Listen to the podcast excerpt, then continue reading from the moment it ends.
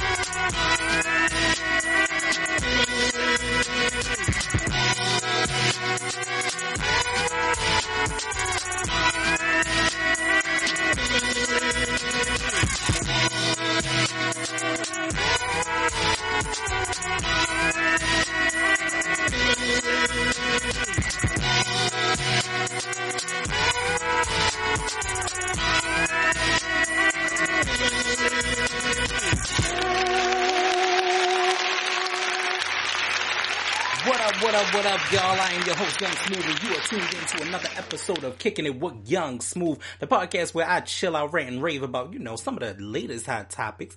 And then we also go over some of my favorite, favorite, favorite albums. Absolutely.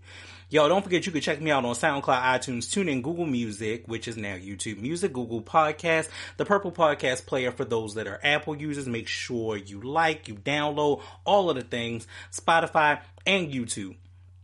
All right, y'all. So did y'all get the last week's Kick That lyric? It was a little bit difficult, but it definitely was from the Notorious B.I.G. You know, last week we gave um, our tribute to the Notorious B.I.G. Shout out to my man DJ Evil Empire. Um, also, don't forget that all of the songs that you hear come from my man either Obstacle Beats or Zodiac. So make sure y'all check them out. They have some great projects. Zodiac's um, or FDA Kenny with Feed the Animals, um, and his 1996 project, which was really good as well. So make sure you check that out. Obstacle has a few things that are coming out as well. Um, a new beat tape, and in addition, there are some great people that he's been working with as well. So his music is definitely about to take launch. So make sure y'all listen to them. They are two of my favorites, and that is why they always get spots as far as beats are concerned on this show. Plus, they family, so it is what it is. All right, moving on. Let's go into the new Kick That Lyric. This one comes from uh, maybe it, we've done him maybe once. Or I'll say it to him.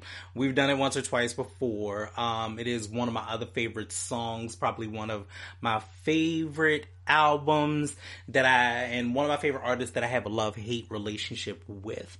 But let's go into it, and it reads now even though I went to college and dropped out of school quickly, I always had a PhD, a pretty huge dick.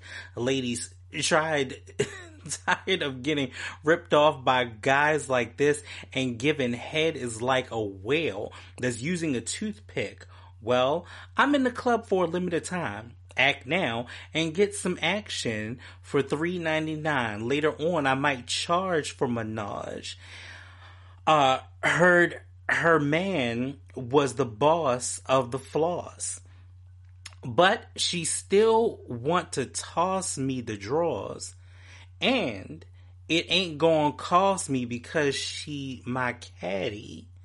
Cause she grabbed my golf balls in the club and I'm still acting calm than a mug. She asks, can you drive me and the honeys to where my Altima was, while we driving, she told me about problems with her man. Baby, I fully understand. Let me help you with a plan. While he tricking off, don't get no rich nigga. Give me some head. Now that'll really piss him off. All right, y'all. Who do you think that this genius of wordplay could possibly be. Let me know the song. I might be doing a giveaway. We may find out at the end of the show. It may be on my socials, but you want to stay tuned to find out. I want to know if anybody can guess this artist and the song. Don't just give me the artist, give me the artist and the song. All right. So let's move on. No, actually, oh, hold up, wait, wait. Two things before we move on. Before I get into the righteous and ridiculous, I did not write them down, but I was thinking about these things. Um, number one, I want to give you a brief review over my thoughts on um, Sister Souljah's life after death. Okay. Mm. Sorry, I had to take a drink. Okay, so I wanted to give you guys a, a review on it. Okay, so I kind of touched bases on it, like I think last week or maybe even a week before, but I realized that I was watching a lot of reviews and a lot of people are like, this is not really a good work from Sister Souljah. I think that you people had an expectation, and I and I said this because I started watching reviews on YouTube about it, and I said it, and I was like, you know, people started having the the review that this is not a good work because what you can't do from any artist's kind of body of work. You know what I'm saying? Maybe music, but not necessarily always that. But from anybody's body of work, you what you can't do is you can't um take something that happened almost 20 years ago and expect for the writer or artist of any or anything to be that artist of 20 years ago. You may want to still have some elements of that artist, but you can't have have that in, in, in that perspective.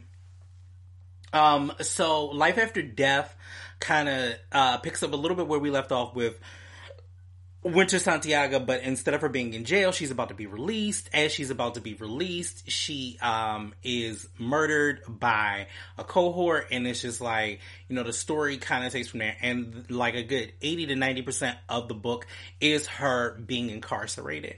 Okay, I'm sorry, being incarcerated of the mind and actually being dead. I'm sorry. Um, it touched on a lot of Islamic and Muslim faith things, and of course, Sister Souljah is a Muslim. So it is very disheartening for people to be like, oh, this is not good, this is not good. Yes, did the book get a little preachy? Mm, yeah, but the Muslim faith and the Muslim religion is very strict, so it is going to seem quite that way. Um, it's not the coldest winter ever. I do believe that the voice of the way she wrote for Winter um, still spoke to who Winter was, but it also spoke to who Winter was 15 years ago because she had to do a 15 um, a 15 year minimum sentence. So it really spoke to who she was 15 years ago and it showed that internally in her soul she was not changing. Um, she she made bad deals with the devil. She had de- uh, sex with the, the, the devil's sons. So I mean, you know, there are a lot of different things that really focused and happened in this book that took you down the path. Now, most people ended up reading the book, which is fine. I ultimately believe, and I think what gave me more of a green light to feel free to talk about this book was Sister Souljah being on the Breakfast Club. That made me feel better to talk about it because she was like, yo, I listen to audiobooks too. We've gotten into a world where there is so much going on, so many different distractions. We're multitasking, we're doing one, two, three, four, five things at one time, and I'm guilty of it and I do it all the time. I don't think that I would have been able to read a 700 page book. I'll be honest with you when the Midnight series came out, I read that book. I read the very first Midnight book. I have not read the other two ever since. And it was a hard read because again, I'm not part of the Islamic faith like that. Not even like that. I'm not. I, will just be very honest. I wouldn't even want to disrespect that, that faith or religion like that. So to 100% completely know that, um, I, I, still I still digested Midnight very well. Um, even the Portia Santiago situation, like you have to understand the reflection of the writer that was once in the coldest winter ever is not the same person as we get to life after death. So that's number one. Number two, I think, I honestly, honestly, 100% wholeheartedly believe that the audiobook made a difference. Nia Long murdered this book. I, when I tell you, Nia Long made it so much more easier to digest than you physically reading the spoken word. And I think that Nia Long did the book so much justice that it made it, it, it made it palatable for those that you know don't read. And like I said, I don't have that kind of time anymore. I really don't. I wish I did. I wish I had time to to really focus. I even even before um the anticipation, like the weeks before the book was supposed to come out, I was gonna go back and read the coldest winter ever. And I was like, yo, I'm gonna go read and read it. I still didn't finish it. Still didn't finish it. Now I finished it years ago, of course, so I already know you know the premise of the book and everything else that's, that's going on. So I'm I'm well versed in it. Don't don't get it twisted. I am. I just wanted to reread it for my own edification. Honestly, truth be told, I really did not, did not reread it. But I will say that I definitely sat back and enjoyed, enjoyed the audiobook. And I think for people that physically read it, um, if you want to get a, a, a, different take or a different vibe on it, because you may read something one way and feel like you're pronouncing the words correctly or that this is the sentiment or the feeling that you're getting and the audiobook is going to give you a feel that is completely different than it. Cuz I knew I knew from the time that we got to maybe like the fourth or fifth third or fourth fifth chapter I said once she died I realized cuz I had to, I had to stop for a second and rewind it back and be like oh wait a minute oh, what, what the fuck happened right here? I don't I don't I don't understand what she's saying but that was one of those moments that made me think. And then as I continue to let it go on, I said, okay, this is why people are gonna have an opinion about this book where they're not gonna like the book because it automatically took you on a ride that you're like, oh, hold up, this shit, this shit, this shit hit different. It's a little different. So that in in itself, I kind of figured was not people weren't going to get it. Like I automatically was like, yeah, nah, they ain't gonna get it. They they're not gonna get it. And as it got deeper and deeper into it, even in, in like an explanation of her like meeting up with Midnight, you know, and her being really a spirit and seeing how Midnight's life had changed and his wives and you know all that shit and the and the other sisters and so on and so forth.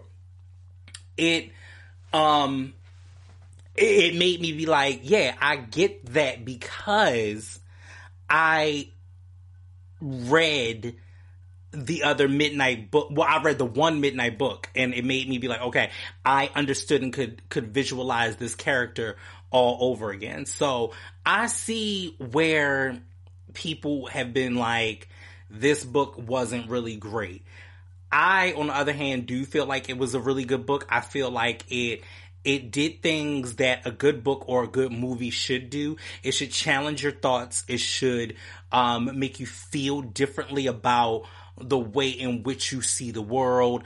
Um, you know, a good book should make you feel like that. Like I even Nia Long reading it made me feel like I was still in whatever world Sister Souljah was creating. So, Life After Death is a good read. I do ultimately suggest that you get it on audiobook on Audible because reading it by itself probably a little bit harder than you think.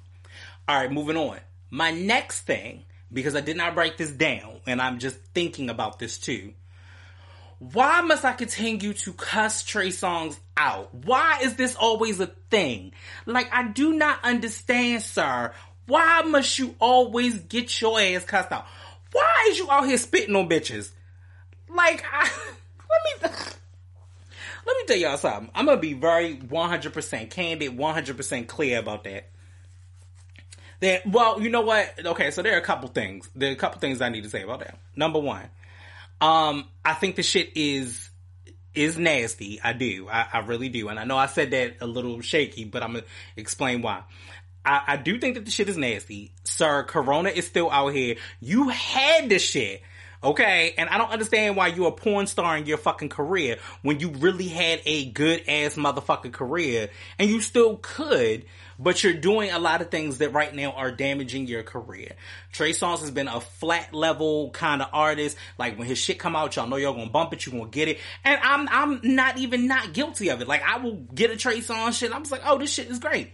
You're doing things that are becoming fuckboy esque and it's getting on my nerves real quick. Like you doing a lot of fuckboy shit. An alleged leaked sex tape, which in turn you leaked it from your own fucking phone. I don't understand how the fuck that happens, but whatever. Um, and now you spitting on bitches and the shit is all over my Twitter feed. That shit is fucking disgusting. However, I said that now the real freak in me was like, okay, who don't like a little drool and shit and put it down on them and shit. That's nasty and I like it. But, again, that's the freak shit in me in my own personal life. I'm also not famous and I would not be putting that shit out on nobody's interwebs. So let's be clear. That is part of, you know, the reason. But, um, Trey, please, please, please stop making people cuss you out. The shit is fucking nasty. It's it's disgusting. And then the fact of the matter was, even when you did the spit, you had to again just to get a a. just to get the right amount of spit to fall into these bitches' mouths. Everybody upset with the bitches. Nope, don't be upset with the bitches. Don't be upset with the bitches. They got paid. They said this is what they wanted to do. You sit down and want to be on your knees for that shit. That is your priority. You know what? That's your shit. That's your shit. Everybody want to be pussy popping and whopping out this bitch. Okay, bitch. Well, this is shit that you get. You won't get. You want to be disrespected. Clearly, you won't let this nigga disrespect you. I don't know why y'all think that that is okay. It is not. I don't know why you think is, is, is the check worth because I know a few seconds of spitting or letting a nigga spit in your mouth is not worth it. I know it is not. I've said what the fuck I said. Now moving on. In the wretched and ridiculousness, Tiffany Haddish takes shots at Nicki Minaj. T- Tiffany, Tiffany, what, what what's going on? Tiffany Haddish is putting Nicki Minaj on blast during a recent Clubhouse chat. Side note, real quick, let me tell y'all some shit about these motherfucking platforms. Clubhouse, Bigo, shit like that. That shit is toxicity at its best. Because all y'all niggas do in these rooms, if you don't find a room that works for you, it like I've gone into many of the rooms and just been standing there and been like, uh, well, sitting, te- well, you know, whatever. Just in there like, yo, why are you yelling at each other? What the fuck did somebody say? What are you worried about? You're all on your phones or you're on a tablet. You're somewhere else. You're not even in front of each other. The fuck? Like y'all niggas would never. So that shit bothers my soul. Get that shit out of here. Anyway. All right, so during a recent clubhouse chat, an unidentified man made the mistake of comparing the comedian to the queen of rap. He states, you're like the Nicki Minaj of rap right now. You're just killing the motherfucking game, said the male voice. But Tiffany did not uh, take too kindly to the compromise. When another person added that unlike Nicki, she shows up on time, Tiffany herself weighed in, taking aim at Minaj. And unlike Nicki, I treat everybody with respect and dignity, she shot back. Oh, oh mm. While it's unclear what triggered her response, it may have to do with the 2018 MTV VMAs when Tiffany made a joke about Fifth Harmony that wasn't received well by Nicki and Tiffany didn't come and Tiff don't become a oh she this is what she said. She said, and Tiff, don't become a for Fifth Harmony because Normani is that bitch, said Nicki. Okay, wait a minute. That that is not the reason why that is not that that that could not possibly be the reason why. The reason I say that is because this. I usually do not always defend, and as much as I love Nicki, and I've talked about it way too many times on all of these shows, and I always admit it, I don't always defend for Nicki and her shenanigans. I really don't. But that right there was just that was just a polite jab. That wasn't even I'm trying to do no foul ass shit to you or say nothing out the way. It also may have not warranted Tiffany's comment, but this is what I be talking about, about these apps, about everybody being together like that. We want to all come together, which is fine. Ain't nothing wrong with that if you coming together for a positive reason. Yes, I do I believe that Tiffany probably as a public figure should have said something like, thank you, that ain't really my thing, you know, I'm just trying to be the queen of this comedy and slid the conversation in a different way. Yes. However, she did not. I don't think that that was, that warranted all of that. Um, the Fifth Harmony thing, I, no, I, I, I, honestly, even when Nicki said it, I was like, yo, it's a joke, but it's such a big up to Normani though. You feel what I'm saying to you? Cause yo, Normani's career, because she is a dark skinned sister, is on a slide. Y'all not fucking with it like that. Like, and let me, let me not say y'all. I don't even check for, for Normani like that because I didn't even check for Fifth Harmony like that. So that ain't really my thing. But, same thing. Like, yo, she out here trying to make a whole career for herself. The last big thing that I saw from um, Normani was when the Birds of Prey uh, movie was coming out and Normani and Megan did the song, you know, the Diamonds Are a Girl's Best Friend situation. I was like, yo, that's lit. That works. It works for the movie. It was great. Great situation. I think that we need to, and this is kind of going off topic a little bit, but I need, I think that we need to stop downplaying the brown skin, the dark skin girl. Because here's the thing: Kelly over Kelly Rowland overseas kills. Kelly over, Kelly Rowland overseas is the Beyonce of the of the European you know culture of it all, where Beyonce is here in America. Um, you have very other underrated girls like Coco Jones, who was on the Disney Channel, and she's a very beautiful dark skinned girl. And look at how that turns out. Um, you have Um, people like Normani. Normani is beautiful and gorgeous and we don't we not checking for her. But you got and, and, again this is no shade to this girl because i'm starting she's starting to grow on me. But you have girls like Saweetie. You have girls like DreamDoll you know what i'm saying to you? That are of a lighter skin. This is no diss to them. I'm not disrespecting them. I'm just saying that they are of a lighter st- skin tone and they do not have to work as hard not saying that they are not working hard but there there is a level people hear what they want to hear. That's why I have to kind of break this down. There is a level of privilege. It is unnecessary. And me being a lighter skinned man, I had to understand that there is a level of privilege that I receive, even though I'm like, nigga, I'm black like the rest of y'all. I could get killed any moment. But yes, there is a level of privilege that I receive that is completely different, that becomes quote unquote non threatening. So I 100% get it circling back to the Tiffany thing, I think that Tiffany should have handled this differently. And again, Tiffany, stay the fuck up off a clubhouse. Don't go on Bigo. Don't go on none of those things. When you are a public figure, it gives people too much access and too much ammo to go ahead and either twist or misconstrue your words or the way in which you say it. So no, stay off of these motherfucking apps. I'm not even gonna do it. I don't even care. And I'm not that big of a figure yet until y'all bitches see me and I will be. Anyway, moving on. Beyonce comes the most decorated woman in Grammy history after winning her 28th award with her best R&B performance win for Black Parade. Beyonce passes Alison Krauss and made the record for most Grammys won by a female artist. Beyonce is now tied with Quincy Jones as the second most awarded musician at the Grammys with 28 wins. Um, conductor George Solati, I think that's how it's pronounced, holds the record for most Grammy wins with 31. B, all you gotta do is drop another album. Um, it it is well due. It is great. I, I don't know if we ever really would have thought that we would have saw that in our lifetime. Nor did I think that we even kind of kept track. That we knew Beyonce won Grammys. We were very aware of that. Uh, speaking of the Grammys, since we're talking about this, and of course, I again I'm going on a tangent. Did not watch the Grammys, one, because I have really, honestly, truthfully stopped watching television. If it's not um the certain things that I specifically want to watch or things that I've heard of that I'm like yo I like um like I watch T.S. Madison's Experience right now. Um I'm watching RuPaul. I'm watching uh I'm not really watching a lot of anything. Oh I watch Archer. Um but yeah I'm not really watching a lot of anything else on TV right now these days.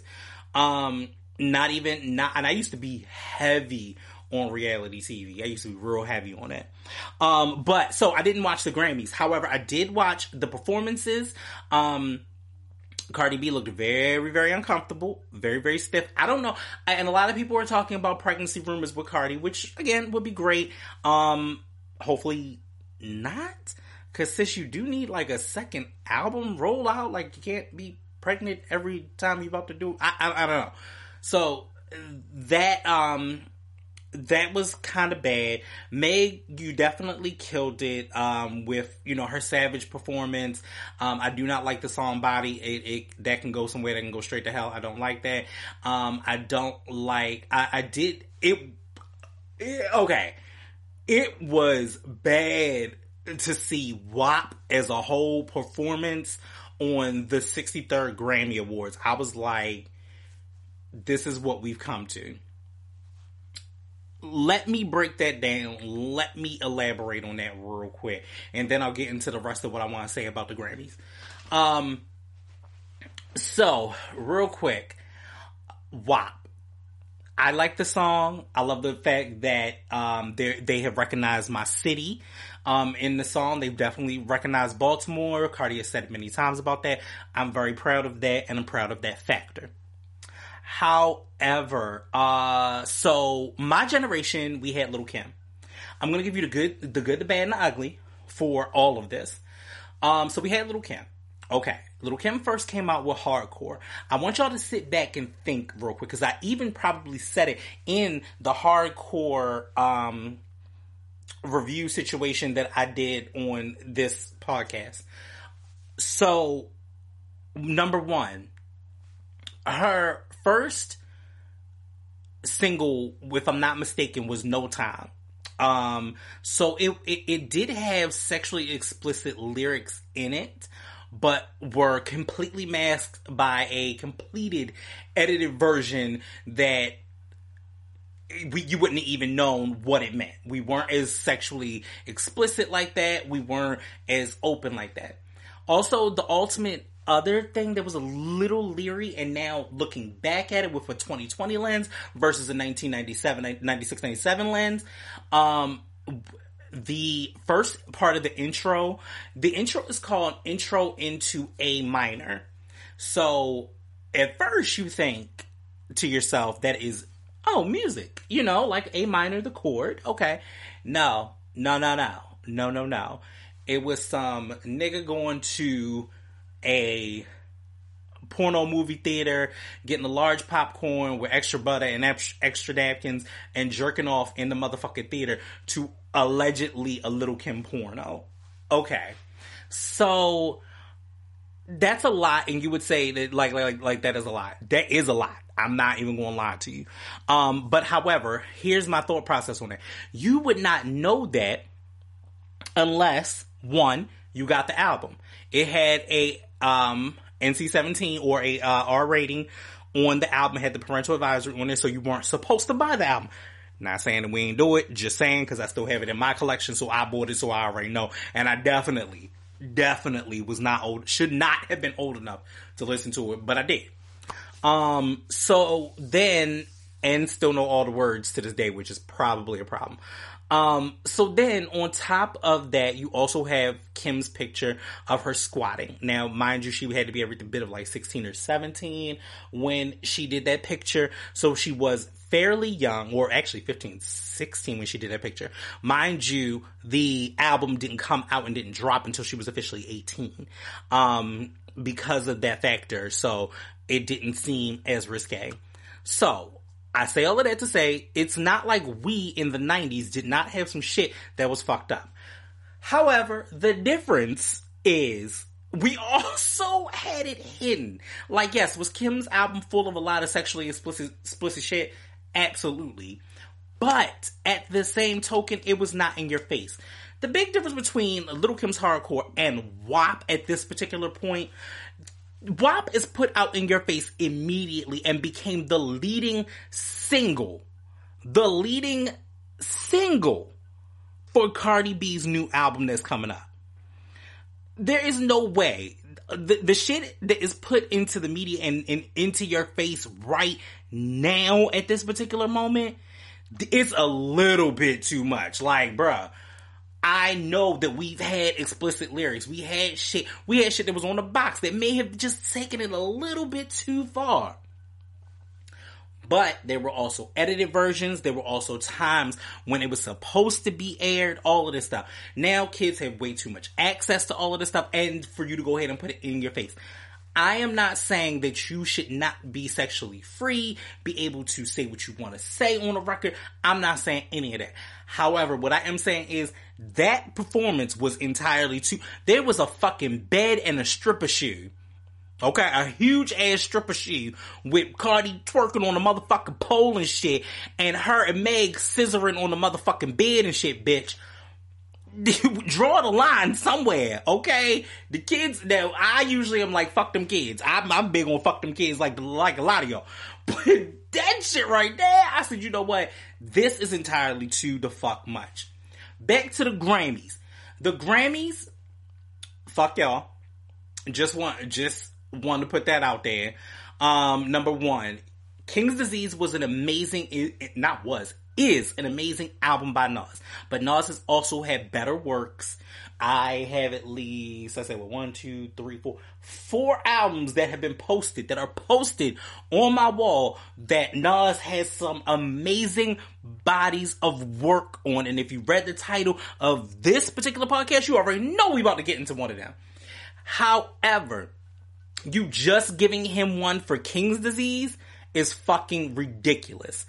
Um, Beyonce winning 28, of course, you know, she's been great through throughout our whole time frame.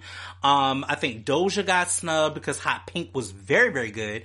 Um, y'all motherfuckers was out here doing the goddamn silhouette challenge to streets and ain't even know that that was what the fuck the shit was called. Um, but like, yo, I don't, I don't even remember if Jay ever won a Grammy. Like, I, I don't even remember. Someone correct me if I'm wrong, because I may be wrong. But yeah, that's one of those things where you're like, yo, this has literally just been the year of them trying to give a redemption for black people for everything that we've been through in the last two years. Um, black Lives Matter, all of that shit. And the 63rd Grammys was trying to give a level of redemption for that. And I'm like, eh, I'm not really here for the redemption story. Either you fuck with it or you don't. And that's what it should be. Um, because they knew if we boycotted another one, nobody, yo, hip hop is the popular music. Let's stop pretending that it is not. Hip hop is the dominating genre. Even down to the way R&B is made, hip hop is the dominating force. So, yeah, let, let's, let's stop that. Moving on into Ratchet and Ridiculous, Drake becomes first artist to debut at number one, two, and three on the Hot 100s. Drake makes chart history again. The chart tracks off his Scary Hours 2 pack debut in the top three positions on the Billboard Hot 100, he becomes the first artist to enter the chart at to enter the chart at numbers one, two, and three simultaneously. What what's next opens at number one, followed by Wants and Needs featuring Little Baby and Lemon Pepper Freestyle featuring Rick Ross at number three. Drake earns his eighth Hot 100 number one with What's Next I haven't even heard this song. I don't even think I've heard the song yet. Damn. I'm I'm out, I'm out the loop. The trio. Tri- it was funny because I think I've heard the Lemon Pepper song, but I don't know if I've heard the What Next song. That's I need to go look at that. Um, the trio of tracks brings his total to a record extending 45 top tens uh, Drake also joins the Beatles and Ariana Grande as the only acts ever to rank at numbers 1, 2, and 3 on the Hot 100 simultaneously. What's Next is Drake's fourth song to debut at number 1 on the Hot 100 with most among male artists following God's Plan, Nice for What, and Toosie Slide, which I hated. He also extends his reign for most total weeks at number one on the Hot 100 among solo males to 51. Only Mariah Carey, 84, Rihanna, 60, and the Beatles, 59, have more. Um, both Lil Baby and Rick earned their highest charting songs on the Hot 100 with Wants and Needs and Lemon Pepper Freestyle. Um, respectively, by previously uh, Baby previously peaked at number three with the bigger picture, while Ross reached number seven with his appearance on Drake's Money in the Grave. Silk Sonic, the day, uh, the duo comprised of Bruno Mars and Anderson .Paak, also makes its debut on the Hot 100 with Leave the Door Open with its entry at number four. Um, Drake is killing the game. Okay, let me let me take a little sip to that. I'm sorry, I'm I was talking a lot. I had a lot, and I feel like this is gonna be a longer show, so I appreciate y'all bearing with me. Um, one would say, why wouldn't you cut that shit out? Ain't nobody got time for that. Um, it's only Gatorade. It ain't that deep. Uh, but know, yeah, Drake is killing it. I like I said, I heard the Lemon Pepper freestyle, which goes in. Um, I have not heard the other ones yet because I just haven't. I been so busy doing so many other things and just haven't gotten a chance to check for Drake. But I think I will go ahead and go back into that as well. Moving on. Fat Joe says he and the Notorious B.I.G. were recording an album dissing Tupac. Fat Joe is making a B.I.G. revelation. While speaking with Swizz Beatz and Timbaland on Instagram Live on the death anniversary of the notorious B.I.G. on Tuesday, March 9th, Joe reflected on the Brooklyn rap icon's legacy. For the first time, he revealed that he was working on a joint album with Biggie. They had recorded five songs together for the unreleased project. Quote, you know, I say stuff and they always say I lie or I say too much, Joe said, according to Hip Hop and More. Quote, you know, I worked on an album with Biggie. We cut about five songs together.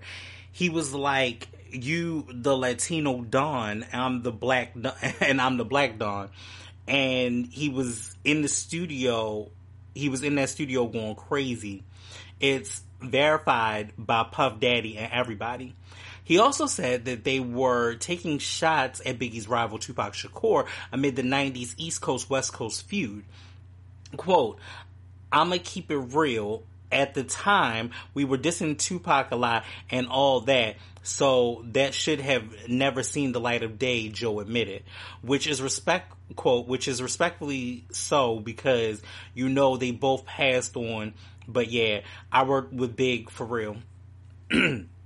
While the their collaboration project remains in the vault, Joe pessimistically uh, collaborated with Big and Pun on um, "Get Your Grind On" for Biggie's 2005 albums, duets, the final chapter, which we just talked about last week. Again, love that. I love it. I don't give a fuck what nobody say. I realize that a lot of people did not like that. During his Fat Joe show on Instagram Live, Joe also unearthed an unreleased collaboration with Little Kim and Foxy Brown that was supposed to appear on their ill-fated joint album Thelma and Louise. I remember that. Oh, I remember when that was supposed to come out damn, I'm getting old. I do remember they, they were supposed to have a Thelma and Louise project. I hope it. I just hope. I hope it leaks one day. Just, just the surface. Just be like, yo, this was what was supposed to happen. That would be nice. Or even if Fat Joe and Biggie's like unreleased shit, yo, like that shit would be so great. I would love to hear that. Um, I'm gonna move on from that, but um, congratulations to Meg for winning Best New Artist at the Grammys. Super excited about that for her. Um, Best New Artist to to win that as a Grammy award is great because it doesn't necessarily mean that it's um. It, it, means that yo, she did her thing this year. Like she did her thing. I'm sorry, last year. She definitely killed the game. You know what I'm saying to you? And lastly, uh, Rihanna is looking to launch Fenty hair y'all bitches ain't ready. Y'all not ready. Y'all not ready for Rihanna. Rihanna is looking to launch Fenty hair. The Rihanna reign just won't let up. After foraying into lingerie, makeup, and skincare, the business mogul is looking to expand her beauty empire to include Fenty hair. On March 3rd, Rihanna's company, Roj- Roraj Roraj Trade LLC. I think that's how it's pronounced. Don't judge me. Filled a trademark app filled a trademark application for Fenty hair, according to documents from the United States Patent and Trademark Office. The prospective line could include shampoo, hair relaxing, straightening, lotions, bleach, and color products and hair glitter. The Fenty Hair trademark is in its early stages of approval, so a launch may still be a ways out, but that hasn't stopped fans from sharing their excitement. Quote, Fenty hair, Fenty skin, Fenty beauty. Not Rihanna taking over the entire beauty industry. She's not playing, tweeted one, while another fan joked about Rihanna releasing everything but new music. Yes, that is true. can't can't wait to be around the house in my Fenty furnitures, Fenty skin on, in my Savage X Fenty, doing my Fenty hair, wearing Fenty X Puma while listening to absolutely nothing. I'm sorry. that one that one took me out. That one sent me. That is that is completely that is true. That is true. You will have Fenty everything else, but what you won't have is no more goddamn music. Let me tell you something. Don't nobody realize that Rihanna put a whole rush on all music until she got to anti. Like, yo, music was coming out back to back to back to back to back to back to back. And y'all thought Rihanna was gonna give you new music? The fuck? That bitch like, no, I'm out here. Let me give you this hair care product. Let me give you this skin. Let me give you this lingerie. Let me give you this motherfucking furniture. Like, but what you won't get is no motherfucking music. The Fenty hair trademark uh, filling filing um, follows news that Rihanna's Savage X Fenty lingerie line is now valued at one billion dollars. One billion dollars. Meanwhile, her Fenty beauty line continues to perform well with reported sales of 558 million in the first full year of operation in 2018. Last month, LVMH Moet Hennessy Louis Vuitton announced that it was putting a hold on Rihanna's Fenty fashion brand less than two years after the launch. Let me tell y'all something. Rihanna said, fuck y'all hoes. I'm going where the money flows. I don't give a fuck about nothing that go on. I fuck this music. she like, I could do music all day.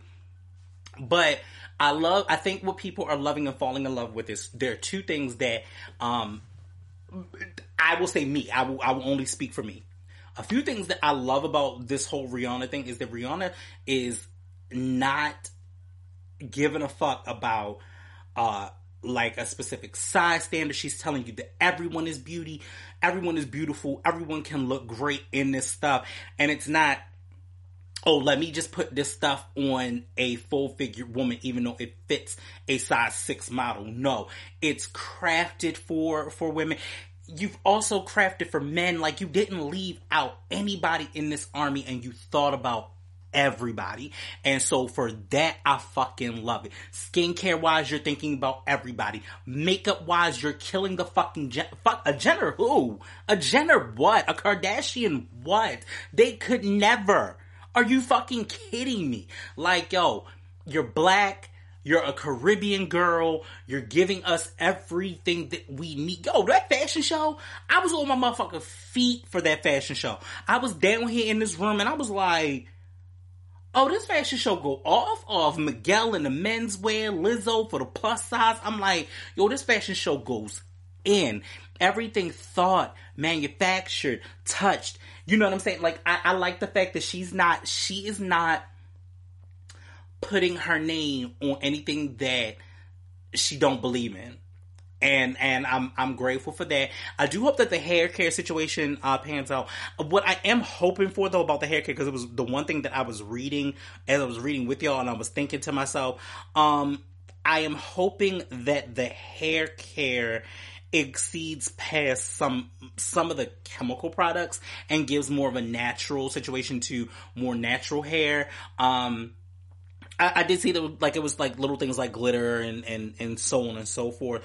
But I really just hope that it does give more of a healthier um, aspect to hair, um, whether it's hair rejuvenation, hair growth, so on and so forth. So you keep your natural hair. And if she wanted to tap into giving you a little weave, some wigs or whatever, I'm not mad at that either. I'm not mad at that either because first of all, if Rihanna give you a wig or weave, she gonna give you quality. She ain't fucking around. All right, all right, all right. Y'all already know what time it is. One of my favorites. When you tell a nigga, yo, if I rule the world and everything in it, sky's the limit. I push the Q45 Infiniti. It wouldn't be no such thing as jealousies to be felony. Strictly living longevity to the destiny I thought I'd never see, but reality struck. Better find out before your time's out. What the fuck? You already know what that is. Yo, it was written. It was written. And a yes as the letters is spelled. Um, it was written is the second studio album by American rapper Nas, released on July 2nd, 1996 by Columbia Records after the modest commercial su- success of his debut album Illmatic in 1994. Nas pursued a more polished mainstream sound with It Was Written. Producers large, uh, produced by largely by Trackmasters, um, it departed from the debut's raw underground antics and embraced a Mephisto and gangster theme. The recording also marked the first appearance, uh, the first appearance of Nas' short-lived super group, The Firm, featuring the rappers Foxy Brown, AZ, and Cormega. Speaking which, we've already done this, and you all already know my love for The Firm. I don't give a fuck what nobody say. It still was good. I think the reason that I loved The Firm, and I'm going to just be real short about that, was again, it is a whole story from beginning to end, and there aren't too many conceptual albums, and that was a conceptual album, and I love that album. That's it. The album was a commercial success, debuting at number one on the U.S. Billboard 200 charts while reviving, mo- well, sorry, receiving mostly positive reviews. It also heralded Nas's mainstream popularity as well as that of a Mephisto rapper. Um, joining similarly successful albums like Raekwon's Only Built for Cuban Link in 1995 and Jay-Z's Reasonable Doubt in 1996. However, Nas's more commercial sound fostered accusations of selling out within the hip hop community and its critical standing suffered with uh, comparisons to the acclaimed Illmatic with more than 2.5 million copies sold. It was written remains Nas's best selling album. It is. It is. I'm sorry. Uh, let me tell y'all something. Illmatic, I, I put it to you like this. Reasonable doubt, if I had to look, because I'm looking at the board now, so if that sounds like my voice changed, that's why. Um, reasonable doubt is not Life and Times one, two, or three. You know what I'm saying? It's not Life and Times one, two, or three. It's not the Dynasty. It's not the Blueprint. Um, because of course all of those things change. But from Reasonable Doubt to Life and Times, completely different, and it was a different, more mainstream sound. And plus, hip hop was changing at the time. Um, going from it was written, I'm sorry, from Illmatic to it was written yes, it was a change and it was a change that kind of had to happen. Um, and I like this change. I'm not mad at it. All right. So back, some background information. Nas in 1998, there's this picture that they showed and he was such a little kid. Oh, hmm.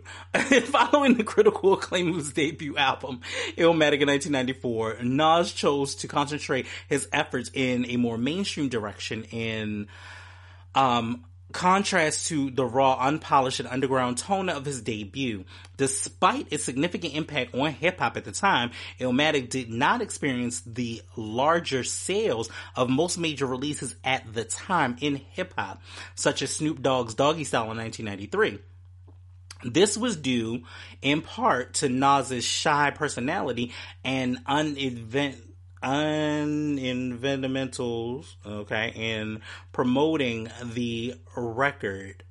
Uh, Nas began to make appearances on other artists' work, including Kool G Rap's 456 in 1995 and Raekwon's Verbal Inter- intercourse on his album Only Built for Cuban Links in 1995, which made Nas the first non Wu Tang member to appear on one of its solo recordings. He began to dub himself as Nas Escobar on his guest appearances. Meanwhile, his exclusive, uh, ex, ah, can't speak right now. Exclusive spending habits, exclusive, excessive, sorry, I cannot speak right now, tongue tied and throat dry. Excessive spending habits left him with little money and Nas was forced to ask for a loan to purchase clothes to wear to the Source Awards ceremony in 1995. The success of the following East Coast act, the notorious B.I.G. and promoter Puff Daddy, at the award show sent a message to Nas to change his commercial uh, approach, resulting in his hiring of Steve, the commissioner Stoute. Steve Stoute, let me tell y'all something. I was thinking about Steve Stoute the other day as I was driving and just think about his um, major, major, major, major influence on hip hop. Mm-mm, mm-mm, mm. Y'all not ready. Steve Stoute is one of those people that like if they did another verses, which I, I want verses to go to to another uh, level. Um, but Steve Stoute is just he's a big part of everything that we listen to, everything that we do, like Steve Stoute, Bryan-Michael Cox. Um, there's also a producer who I actually follow on Facebook and follow him for years. And his name is actually Troy Oliver, and he's on some of the greatest, greatest albums of all time. So, you know, those are people that you need to look at as well. Um, so he had Steve Stoute as, as his manager. While Illmatic attained gold status in the United States, Stoute convinced Nas to aim his efforts in more mainstream commercial direction for his second album, after which Nas enlisted the production team Trackmasters, who were known at the time for their mainstream success, with producers for the album included DJ Premier, Dr. Dre, Havoc of Mobb Deep, LES, Lob Squad, and MC Serch as executive producer. Following the recording, it was written was mastered by Tom Kayon at Sterling Sound in New York City. The artist Ami McClary, I think that's what it is. It might be Ami. Don't give me the line. Designed the album cover with Danny uh, Clinch. Took photos for the packaging. Speaking of the album cover, I love that these are why these these four albums um, Illmatic, it was written, uh, Nastradamus and I Am are my favorites because they are all him in different phases of his life, but still with the same backdrop of New York and like Queens and all of that good stuff. Like it just it and it was just like a different level of it. And I like the fact that that theme followed through for many years at this particular point. I want to say all the way up from what 95, 96 to um, about like 2000, 2001. So I, I, do love that that theme really did resonate through. And I, I wonder, I think that he did all of those photos, but I think some of the, like the inserts were a little bit different. Some of the pictures from the inserts were a little different. Um, let's talk about the music and lyrics. In contrast to Illmatic, the album contains a more detailed and elaborate production, while it starts uh, similarly to the G Funk sound, relying heavily on sampled and loop funk grooves. It was written as Nas experimenting with a theatrical Mephisto um, concept under the allies, uh, the alias of Nas Escobar, inspired by the Colombian drug lord Pablo Escobar. The album's subject matter has been noted for its focus on materialistic eh, um, excess and other and and their other lyrical themes as well. Jon Pareles of the New York Times wrote of Nas's shift in lyrical themes from Illmatic start stating he repeatedly cites the Colombian drug kingpin Pablo Escobar and drops brand names of clothes, cars, liquors, and guns. Nas also references lines from his previous material, a common element in his music that he's been analyzed by one music writer as returning or return to his professional beginnings in those references. I, you know what? I did not notice that, but yes, Nas does do that a lot. He does kind of go for um like a like he'll return and say some shit that he's already said which i never i never realized that until actually reading that the album opens with um album album intro in which a slave rebellion is heard, and it contains samples of Sam Cooke's A Change Gonna Come from 1964 and The Lost Generations, The Sly, The, the Silk, and The Wicked in 1970. Sample, um, the op- oh well that didn't that didn't make anything. The opening song, The Message, features productions by Trackmaster uh, Poke and Tone. I say Tone and Poke. I don't know why. It, it, don't don't write it that way. It's it's tone and poke. That's the way it should be. and and uh, scratching from Kid Capri. Um, one critic described the song as a bloody narrative, and cited it as one of the most visual, uh, the visually evo- evoking songs of Nas's career. Hmm. The song's title references the classic hip hop single "The Message." Um, by Grandmaster Flash and the Furious Five.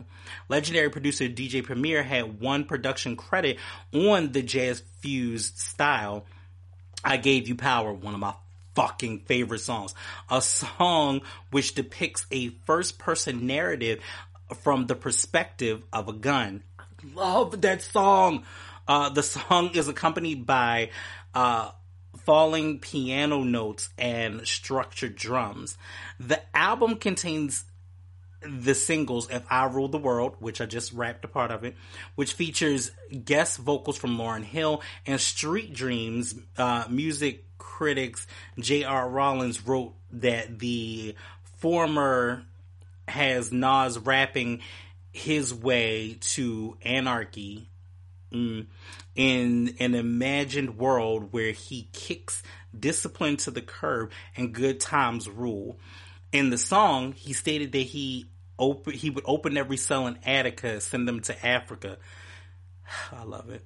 the latter is an account on the impact of drugs in Nas's neighborhood. The song contains smooth bass lines and frail drums, and it features an interpollution of the Eurythmics Sweet Dreams are made of these in 1983. The album also features guest appearances from Mobb Deep and The Firm, a supergroup which was initially comprised of Nas, AZ, Cormega, and Foxy Brown. The group makes an appearance on the song Affirmative Action, again, one of my favorites. A tale of robbery, three characters with mob connections. Um, Brett Berliner of Stylus magazine described the song's beat as extremely Mephisto, um, sounding straight out of Goodfellas with strings and serenades, while he cited the song as one of the best posse tracks of all time. This is also true. Uh, Mobb Deep's Havoc produced two tracks from the album. The setup, a story about revenge and uh, live nigga rap, a freestyle performed by Nas and Mobb Deep with a hard, gloomy percussion. Black Girl Lost is a sympathetic account of the struggle of an African American woman. It features vocals by R&B singer Joel Jojo Hailey of Jodeci. oh, I remember that. Uh, music critics Chris X wrote of Nas's lyricism starting the LES production song woes heavy rotation while the MC makes the type of passionate um, portrayal that leaves lyrical affidavits genuine reflecting genuinely reflecting at his is at his mic stands. I'm sorry. The song's title comes from the book of the same name by pulp writer Don Donald Goines. Hmm. His literary work has served as the popular source of reference for many gangster rappers. Nas is coming as a collaboration between Nas and rest and West Coast rapper Dr. Dre one writer cited it was more of a gangster mainstream tune than anything Nas has ever recorded. The song's opening conversations, a skit, is a discussion between Nas and Dr. Dre about hip hop artists and fans over concerned with the East Coast West Coast rivalry and that the two are producing a song that does not revolve around the contribution of beef. Um, which is actually very, very true. Uh, one of the things, and that that was also one of my things on why I liked the um the firm because it was com- it it was composed by Dr. Dre and and you know like it had a West Coast sound and a West Coast feel, but you also had East Coast mafia, you know, mafioso kind of rappers on it Um, so I, I think that was one of the reasons that I really liked that album because it, it actually came at a time where we were coming towards the end of it and it was like, you know, we could show the East and West could still work together. And the firm was probably a big, big, big, big, big, big portion of that. All right, so the aftermath and legacy of this, of all of this, what does this mean? What does this all tie into? I don't know if I'm reading all of this, but we're gonna do it anyway. Um, the aftermath and legacy, Nas is coming began a brief collaboration between Nas and the West Coast hip hop producer Dr. Dre. The alliance also resulted in the formation of the firm, as I said before, who make their debut on the track uh, number eight album uh, affirmative action. The pairing of the east coast rapper and the west coast producer during the period of the east coast west coast rivalry brought criticism from both sides. In addition the west coast rapper tupac shakur took offense to the opening line of the song and the message and in retaliation insulted Nas on his song Against All Odds for his posthumous released album the Don Killuminati, the Seven Day Theory in 1996. In an interview for King Magazine, Nas later confirmed that the song was intended as a diss towards the notorious B.I.G. with the line, there's one life, one love, so there can only be one king. Nas and Shakur eventually met and reconciled prior to the latter's fatal shooting as a result of his death, Shakur did not have the opportunity to remove the insult to Nas in Against All Odds on the Seven Day Theory. Rapper Lupe Fiasco has cited the album as his favorite hip hop album. It was written, has been um, credited along with Raekwon's Only Built for Cuban Links in 1995 with opening uh, opening Usher wow, I'm sorry, that's wrong. With opening Usher, ushering in the new era of uh, Mephizo rap, according to writer Sam Chenault, Chenault, a lot of letters there. Uh, while the hip hop subgenre would run out of steam quickly, um, this release is a gem. Uh, Sam also discussed sig- the significance of it was written during the period of its release, stating, after mastering Stark Street Corner realism on uh, Illmatic, Nas deserved a loose concept album that also, at the time, groundbreaking in its scope, approached and execution in its approach and execution. According to rapper Young Noble, a close friend of Tupac Shakur, the song I Gave You Power served as a main inspiration for Shakur's Me and My Girlfriend in 1996. American hip hop artist Lupe Fiasco has cited it was written as his favorite album is primary is his primary source of inspiration. Fiasco has stated that he based his debut album, Food and Liquor, in 2006 on the conceptual style and moods of It Was Written. When asked if his musical influence of his musical influences in an interview with allhiphop.com, Fiasco stated, you know, I already tried to go back and recite Nas, it was written, uh, sorry, recreate Nas, it was written. Uh, you know that that's what I'm saying like that I would play it was written and then I would play my album and I was like do we got this uh, record record? Do we have do we got that record?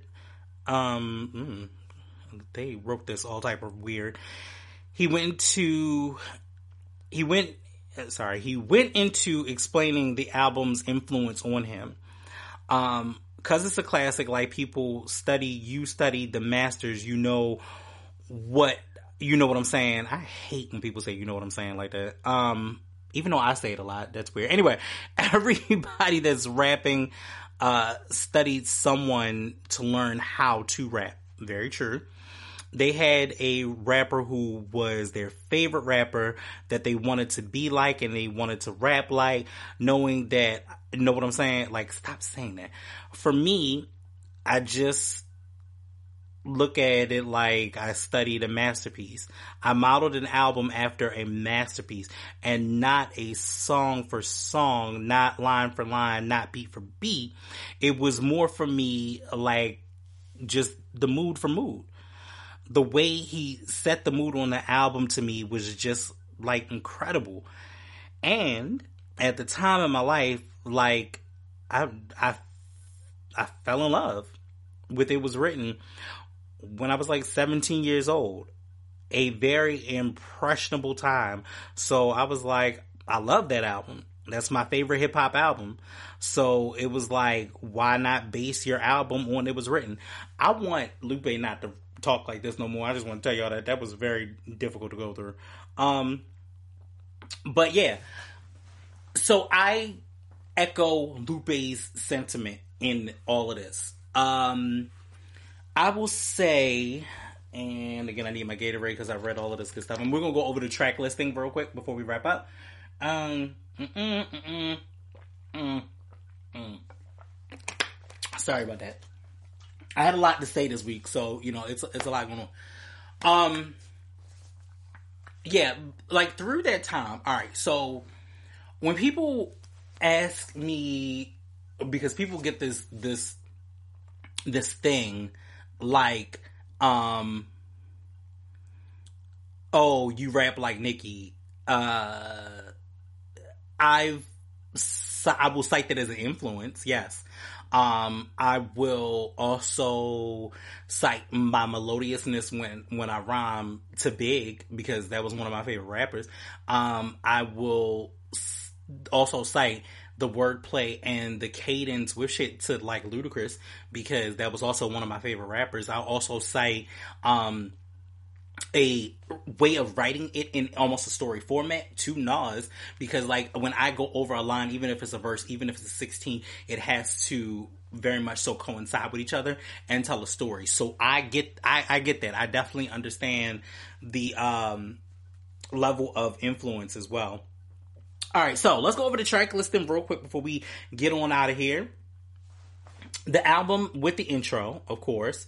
We talked about the message. Street Dreams was number three. I gave you power. Ultimately, one of my favorite songs. Let me tell you uh, a little bit about I gave you power. One day, I was actually sitting in my car. So this was this was years after the fact, and I had I, I, remember listening to Nas, and I've already, like I said, collected so many of the albums at the time, but never went back to this song. And I went back to this song, and I was like, "Yo!" Listening to, just listening to it, just giving it the the full listen to hear in it and in its nostalgia that it is literally going over the thought process of a gun exchanging hands from one person to another what it meant what it, it, it jamming at the most inopportune times it shooting. Like it was so vivid and i love anyone who can paint that kind of picture like that. So nas i gave you power is my shit. Watch them niggas um featuring foxy brown. Um Take It in Blood, Nas is Coming featuring Dr. Dre, Affirmative Action featuring AZ, Cormega, and Foxy Brown, The Setup featuring Havoc, Black Girl Lost featuring JoJo from Jodeci, um, Suspect, Shootouts, Live Nigga Rap featuring Mobb Deep, and If I Rule the World by Lauryn Hill.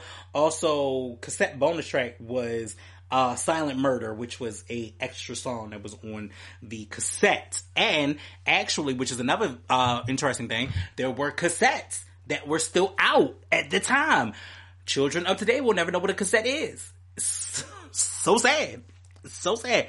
I don't have time to tell you, children. It's fine. Anyway, it was written absolute classic. It it will always hold a complete near and dear um, situation to my heart. Once again, congratulations to Nas for winning his first. Oh my god, I can't believe I'm saying this after all these years. Winning his first Grammy award.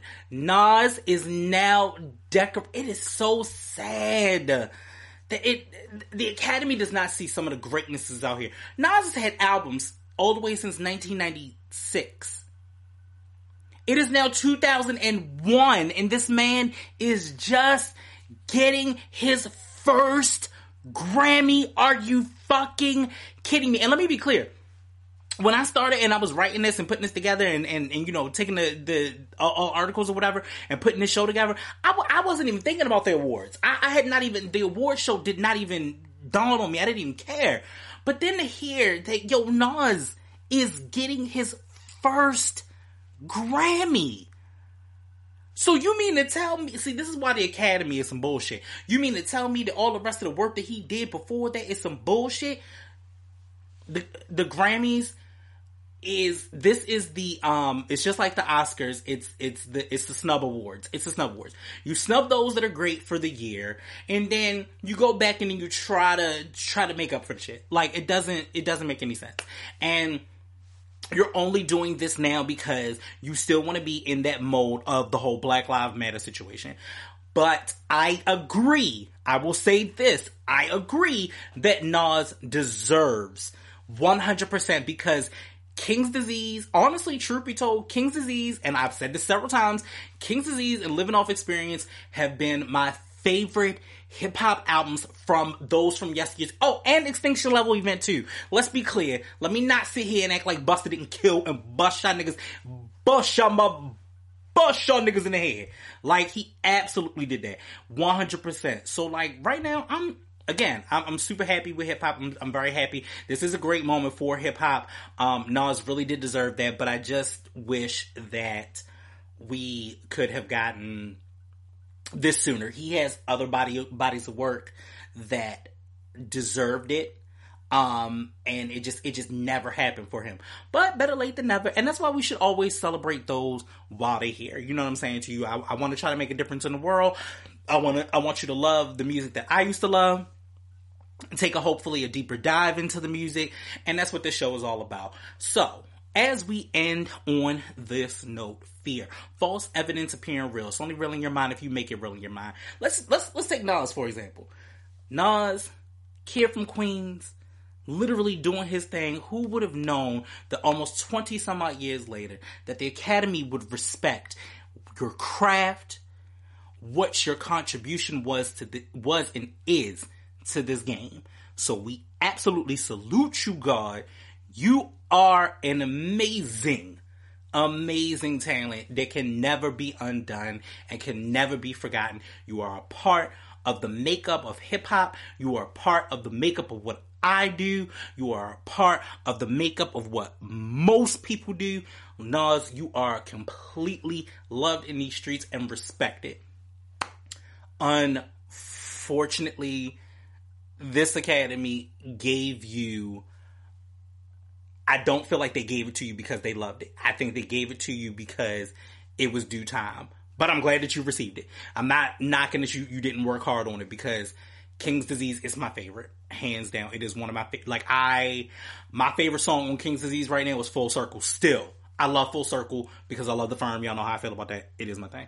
But anyway, um, don't forget you can check me out on SoundCloud, iTunes, TuneIn, Google Music, um, um, Spotify and YouTube. Uh, oh, last week, speaking of which, we, it was Saturday. So Saturday, last Saturday, we had Travis Case, who is an amazing voice actor. We definitely had a great time, chopped up. That's my guy. That's my dude. Appreciate him for coming through. He was so great. Um, I, I just, I love his perspective on things. He's just amazing. So make sure y'all check out, check out, I am, uh, uh, his tag at I am Travis Case. My boy Neza is next. Um, I'm already putting that into the works, and that will be Friday. So only got two more days. Um, you know, and I hope you guys take a listen and a look for that. Um, aside from that, is there anything else? Oh, there are other people that are coming. I have some great special guests. I am very booked right now. I did not realize I was doing this to myself, but happy that it's getting done. Then don't forget, um, we will figure out some type of prize for whoever gets that kick that lyric.